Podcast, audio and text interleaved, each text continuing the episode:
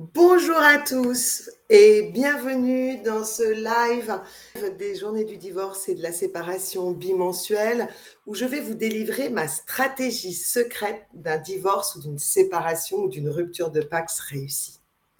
Je suis Sandrine Merci, coach divorce professionnel, auteur, conférencière, fondatrice des journées du divorce et de la séparation qui est un cycle de webinaires gratuit. Et j'espère que pendant ces 20 minutes que nous allons passer ensemble, devenir un peu votre voix inspirante, authentique et compatissante pour trouver les solutions face à votre divorce, votre séparation ou votre rupture de Pax. Et si vos réflexes, les problèmes auxquels vous êtes confrontés et les schémas dans lesquels vous vous trouvez était en réalité un héritage d'une histoire qui s'étend sur plus de 1500 ans. Et si l'histoire sociétale autour du divorce avait façonné vos croyances, vos réactions, vos comportements et vos décisions à votre insu?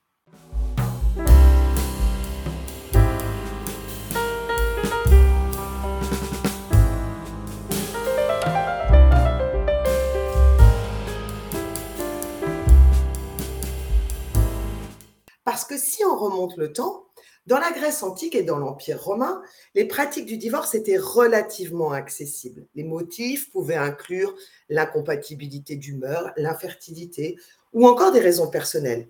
Il existait des procédures légales établies pour gérer ces cas, même s'il faut bien reconnaître que le droit des femmes était souvent encore un peu limité. À partir du Moyen Âge, en France, le mariage était généralement considéré comme indissoluble influencé par le droit canonique de l'Église catholique. En d'autres mots, ça veut dire que l'Église catholique dictait ses lois, des règles et des normes juridiques qui régissaient la société et qui imposaient les droits et les devoirs des membres du clergé, mais aussi de leurs fidèles. Les divorces étaient extrêmement rares et réservés à, à quelques cas graves comme la violence conjugale, mais toujours soumis à l'autorité de l'Église. L'idéal de la liberté, de l'égalité qui arrive au moment de la Révolution française ont permis d'apporter quelques changements légaux, rendant le divorce un peu plus accessible, bien que soumis encore à de nombreuses restrictions.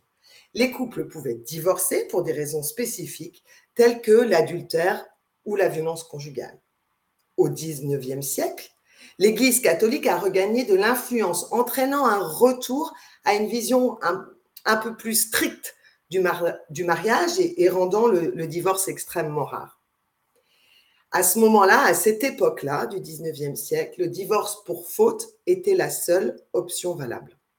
Ensuite, il y a eu des nouvelles lois qu'on connaît jusqu'à aujourd'hui, en 1884, pour être extrêmement précise. La loi Naquet introduit le divorce pour incompatibilité d'humeur, mais les critères restent encore assez stricts. Et au XXe siècle, vous le savez, les lois ont évolué progressivement vers une vision plus libérale du divorce avec la loi de 1970 autorisant le divorce par consentement mutuel, la loi de 1975 qui supprimait la notion de faute, rendant le divorce encore un petit peu plus accessible. Et au fil des décennies, la procédure a continué à évoluer jusqu'à des modifications récentes qui ont permis de simplifier ce processus.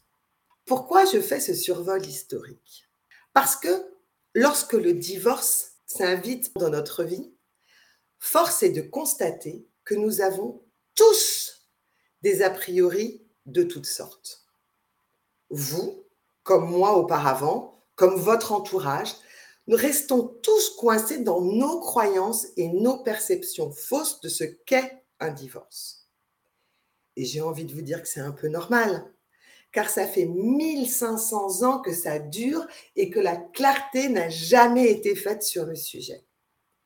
La société, à son insu, conserve des perceptions, des attitudes qui sont extrêmement conservatrices, transmises de génération en génération et qui viennent alimenter les inconscients collectifs.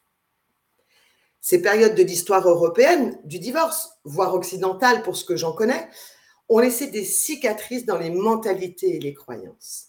Elles ont souvent conduit à des divorces difficiles, des conflits familiaux et des souffrances inutiles.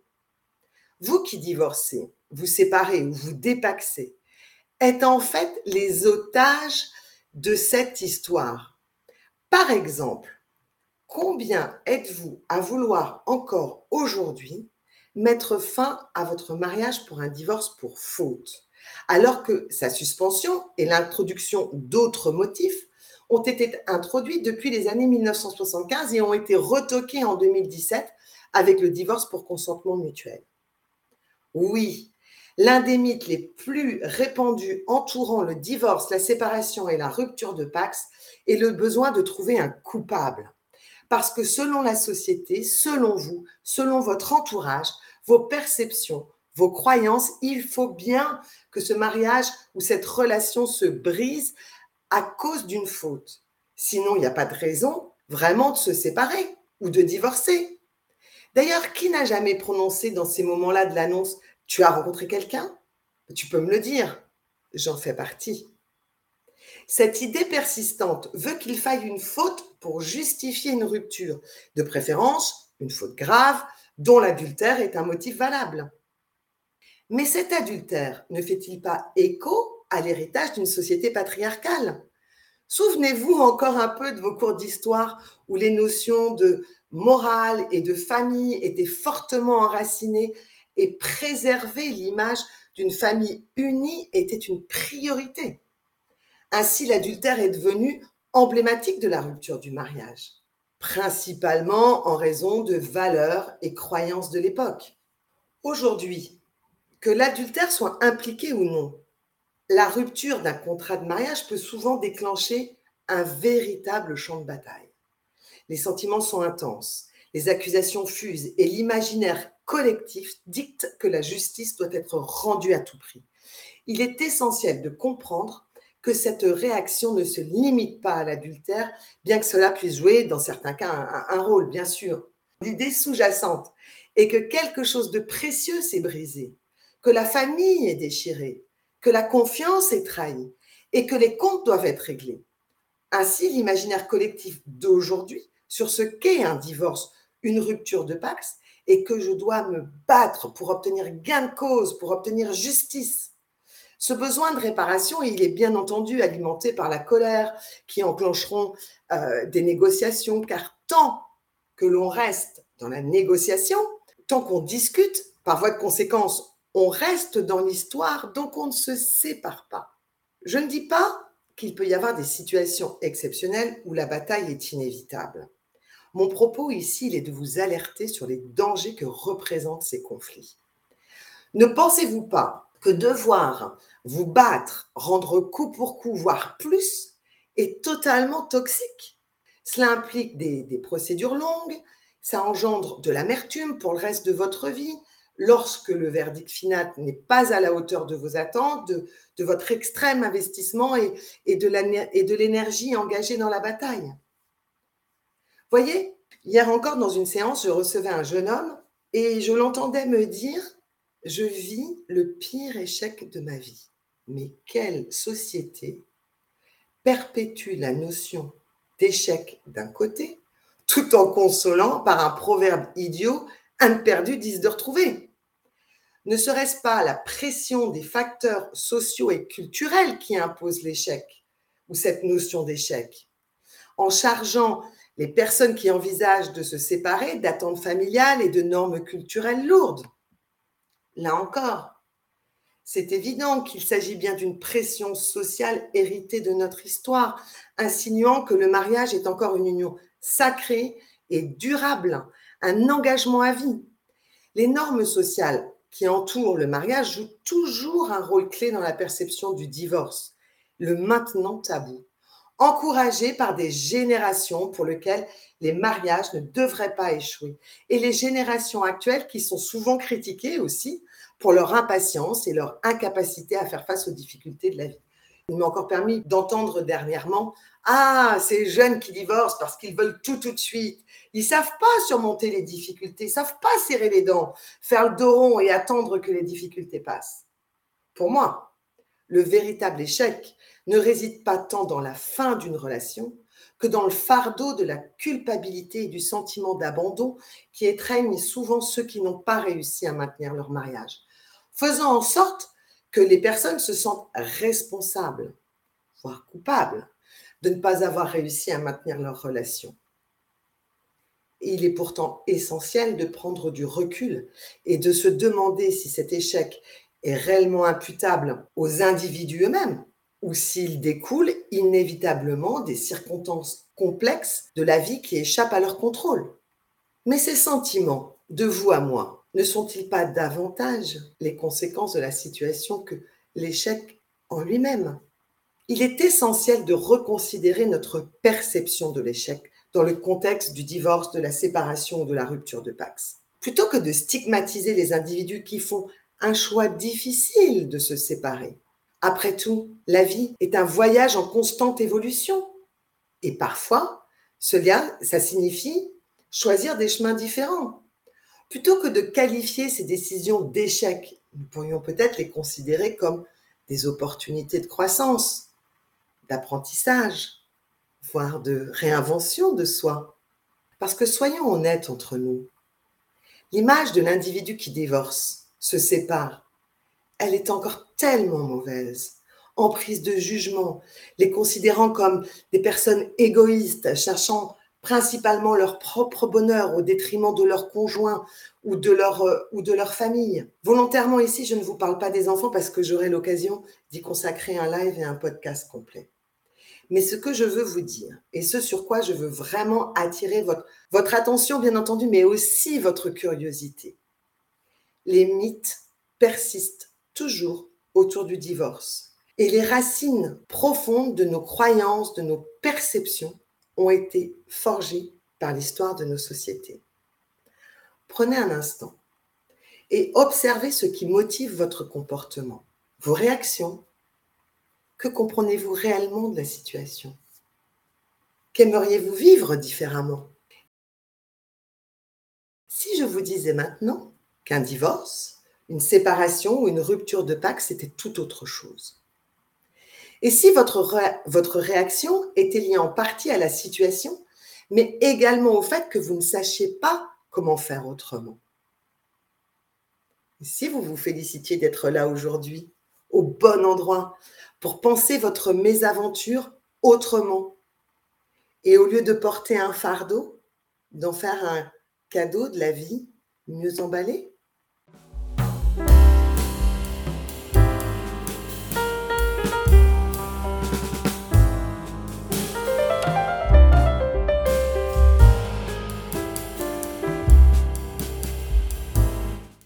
La clé numéro un pour pouvoir y arriver est de s'organiser.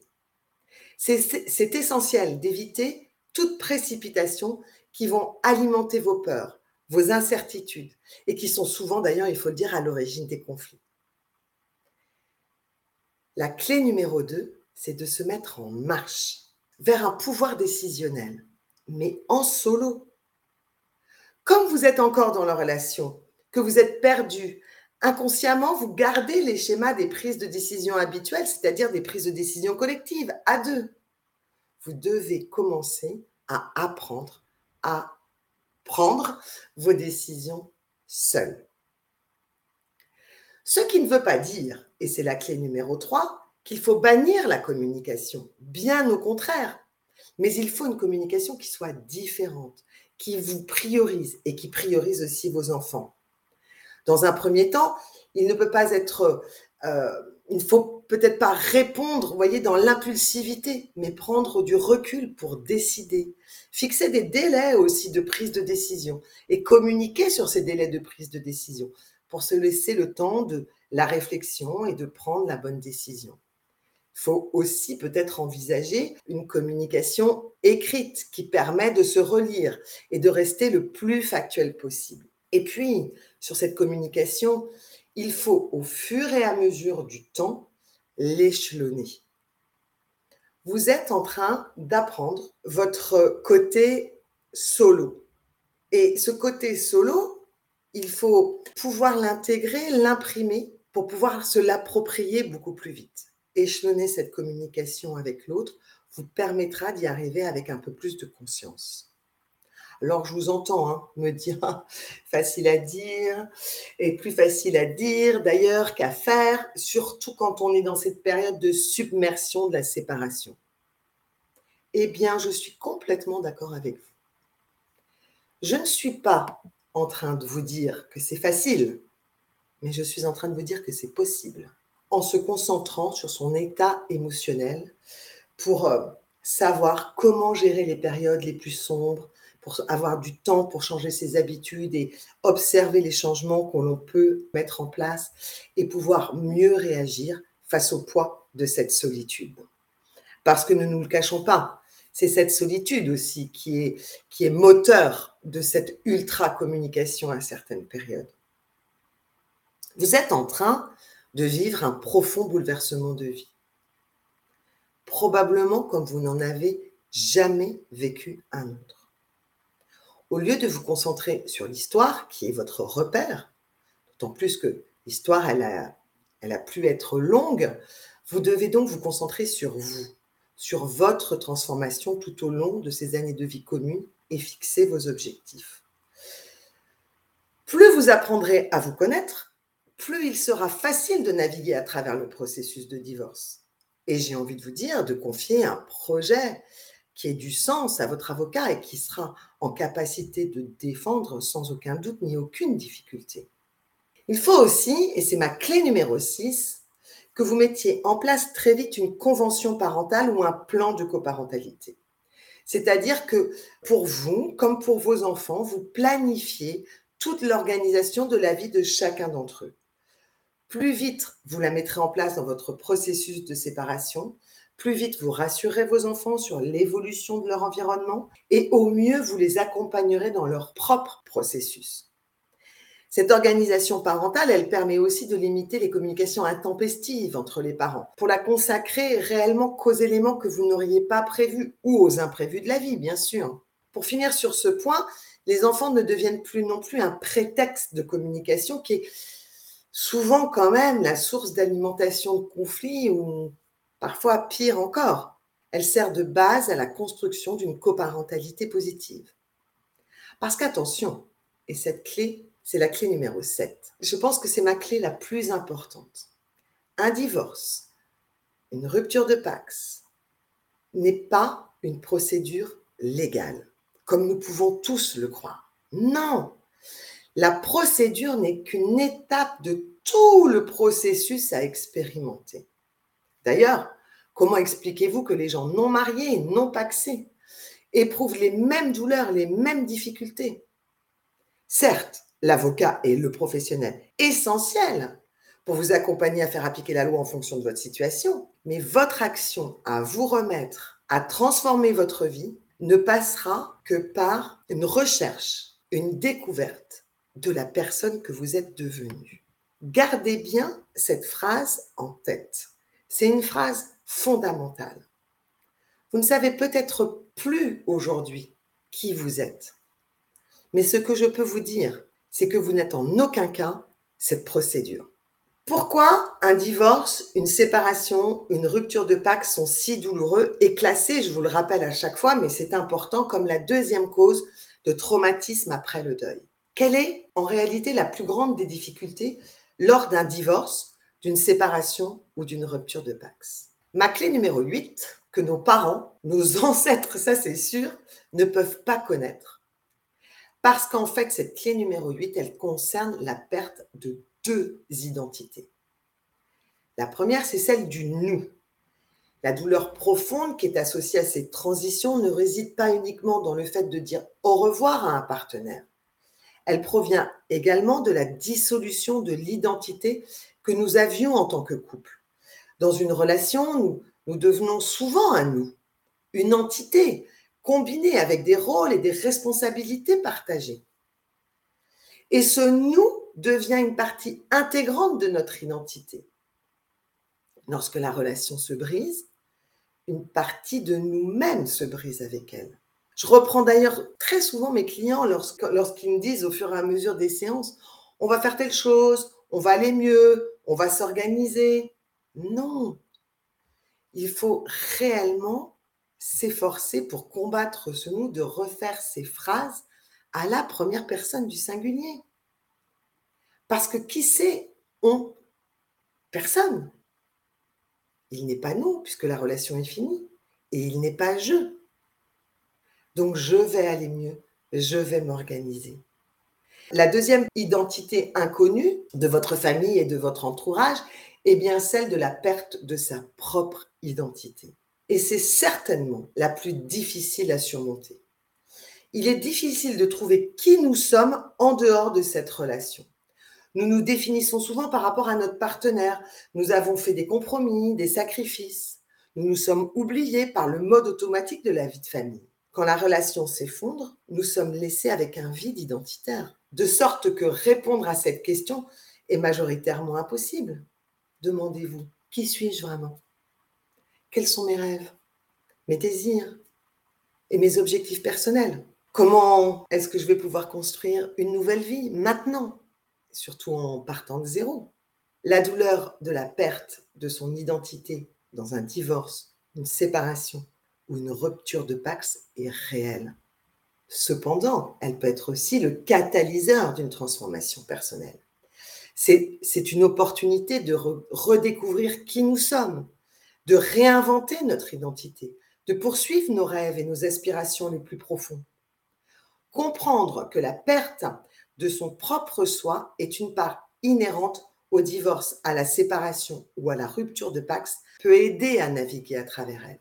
Cela peut nous pousser à réfléchir à ce que nous voulons vraiment dans la vie, à devenir les protagonistes de notre propre histoire.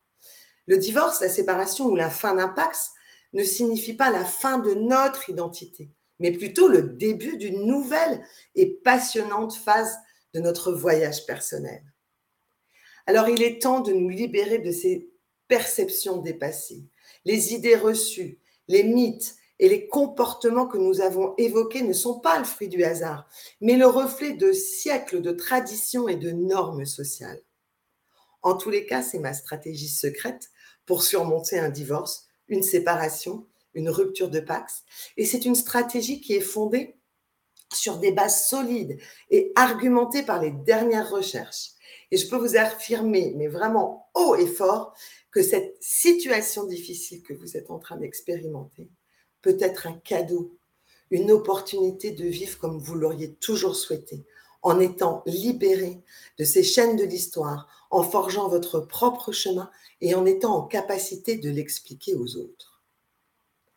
Avant de nous quitter aujourd'hui, je souhaite vous encourager à prendre une petite action pour améliorer votre compréhension du divorce, de la séparation ou de la rupture de Pax, que ce soit en réfléchissant à la manière dont l'histoire que je vous ai racontée, comment cette histoire influence vos perceptions et vos croyances, tant personnelles que dans votre famille. J'aimerais aussi vous encourager à faire un premier pas, même un petit pas vers votre nouveau départ. Et puis peut-être qu'en partageant cette vidéo avec quelqu'un qui pourrait en bénéficier, vous allez aussi pouvoir contribuer à ce changement des perceptions. Le changement, vous voyez, il commence par de petites étapes. Alors engagez-vous, posez-vous des questions, cessez ces idées préconçues et explorez de nouvelles perspectives. Partagez vos réflexions dans les commentaires pour pouvoir aussi inspirer les autres à en faire de même. Merci encore de m'avoir rejoint aujourd'hui. Restons forts et continuons à nous soutenir mutuellement dans cette période de transformation. Je vous dis à très bientôt.